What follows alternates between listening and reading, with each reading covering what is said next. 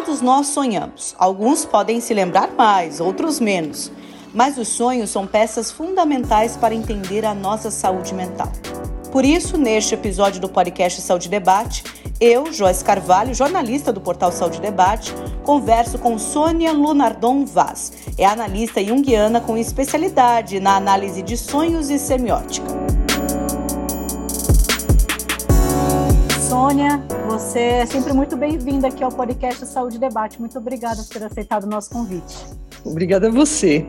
Sônia, nossos sonhos, eles estão ligados diretamente à nossa saúde mental, à nossa qualidade, inclusive, de saúde mental? Estão sim, Joyce. Olha, é, os sonhos, eles têm uma linguagem simbólica. E como eles têm essa linguagem simbólica, eles trazem conteúdos diretamente da nossa percepção instintual. Não é a percepção racional, é a percepção instintiva. E como a neurose ela significa distanciamento entre instinto e razão. Quanto mais distante instinto e razão, mais neurótico a pessoa é. Então, quando você tem uma atenção, uma atenção em relação aos sonhos, você está dando uma atenção aos instintos também. Então, esse, esse distanciamento entre instinto e razão, ele diminui. Então, diminui também o teu grau de neurose, embora todos nós somos neuróticos, como disse o Freud, a partir do momento em que a gente desceu da árvore, a gente se tornou neurótico. e, uhum. e é real, isso é real. Mas tem como a gente, né, é ser menos, né? E ser menos significa perceber a nossa percepção instintual, o máximo que podemos perceber. É claro que nós não podemos é, dar vazão aos instintos de forma assim, sem limite, né? Mas também não podemos fazer de conta que ele não existe. Então a gente dá atenção e também dá o limite. É, nós damos continente e continência aos instintos. E os sonhos é uma linguagem dos instintos. Por isso que ele é tão importante para a saúde mental. E existem períodos, eu vejo por mim, Sônia, às vezes tem períodos que eu sonho bastante, sonho inclusive de lembrar quando eu acordo, e tem períodos que pelo menos eu não lembro que eu sonhei, eu acho que eu não sonhei. Isso é normal, inclusive? É, e tem gente que fala isso, né? Fala, eu não sonho. É verdade, é, é verdade. É, tem, né?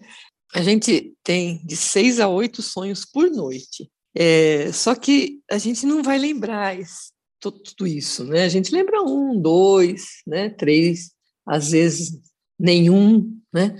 Tudo depende do nosso estresse. Se você estiver estressada com alguma coisa, pode ser coisa boa, tipo assim, ah, é, ganhei na loteria, né? Você está estressada, mesmo que seja coisa boa. Então, naquele dia você não vai lembrar do teu sonho. Por quê? Porque o organismo ele possui uma homeostase própria, um equilíbrio próprio.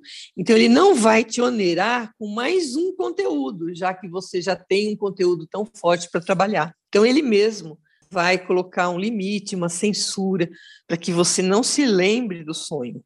Ele mesmo faz isso. Então, se você estiver estressado, você não vai se lembrar do sonho. E também existe a possibilidade da resistência, né? Às vezes a gente não se lembra do sonho por resistir ao conteúdo. Então, como eu não quero saber daquele conteúdo que está vindo no sonho, então eu resisto e faço a censura. Não lembro, porque eu não quero reconhecer aquele conteúdo. Então, eu faço uma resistência e não me recordo dele sobre até mesmo pesadelos, eles podem significar algo para a nossa saúde mental? Quando a gente tem algum pesadelo, significa que algo não está bem, Sônia? Joyce, você leu meu pensamento, eu ia falar é mesmo? do pesadelo. É. que coisa incrível. É que os pesadelos são os mais importantes ainda. É mesmo, é, o, mais é, importante. É, são, são, são os mais importantes porque eles, eles trazem os conteúdos que a gente não quer reconhecer. Eles, é, é, tanto a gente não quer reconhecer que eles vêm em forma de pesadelo. Então, são conteúdos mais intensos, pesados, né?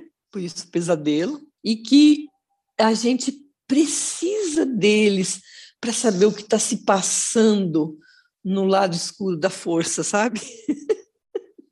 no nosso lado escuro, né? Também então, precisamos precisa... deles, então. Precisamos, precisamos. É uma coisa muito boa quando a gente tem pesadelo, porque é um conteúdo que mais precisa ser trabalhado. Conteúdo, coisa de coisa boa, a gente não precisa trabalhar, né, Joyce? Por que, que eu vou trabalhar? Não é? É verdade, é verdade. Eu vou trabalhar com a fada? Para quê? Já é uma fadinha, né? Bom mesmo é trabalhar com uma bruxinha, né? Uma bruxa, daí é ótimo, porque daí precisa trabalhar, né? Entende?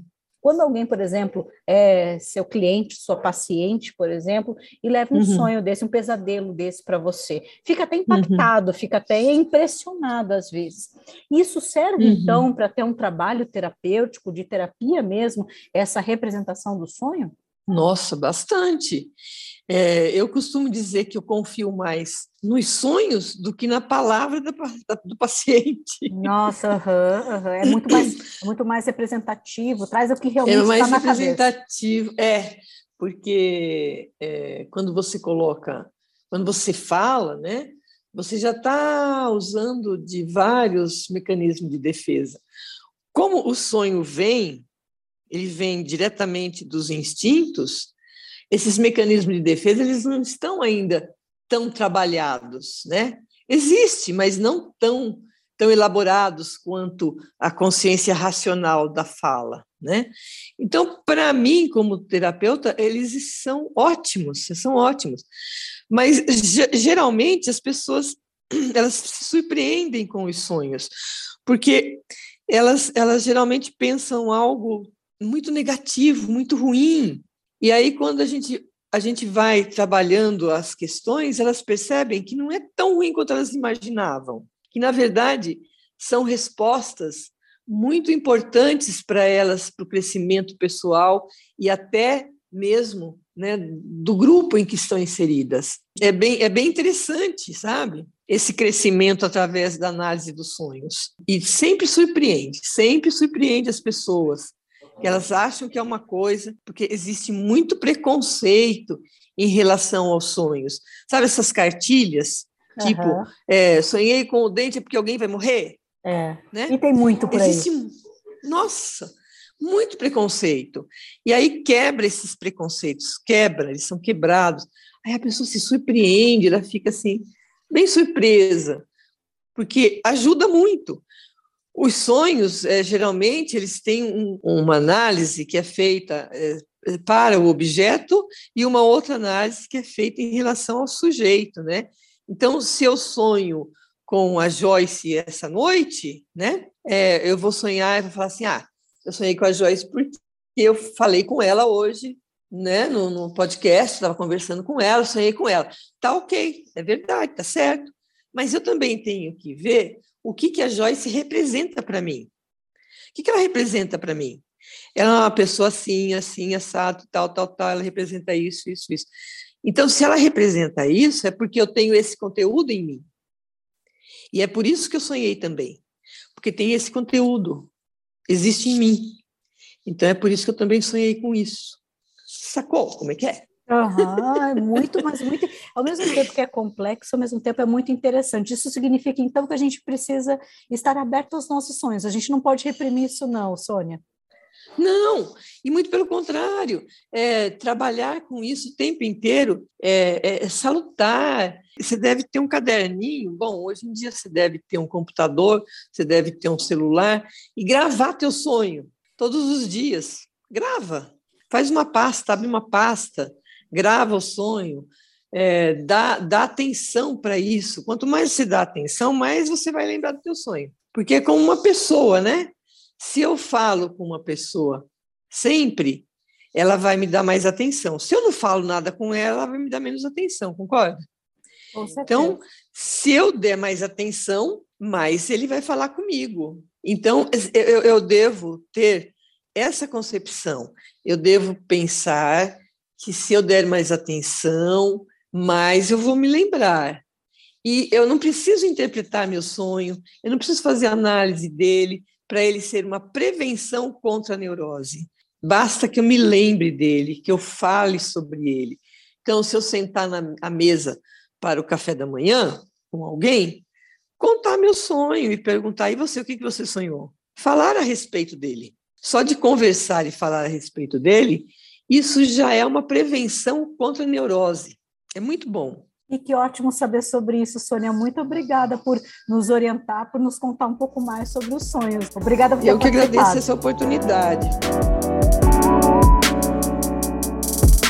Você acompanhou mais um episódio do podcast Saúde Debate. Desta vez, nossa convidada foi Sônia Lunardon Vaz, analista junguiana com especialidade na análise de sonhos e semiótica. Acesse o saudedebate.com.br para acompanhar outros episódios do nosso podcast e informações de qualidade na área da saúde. Até o próximo episódio.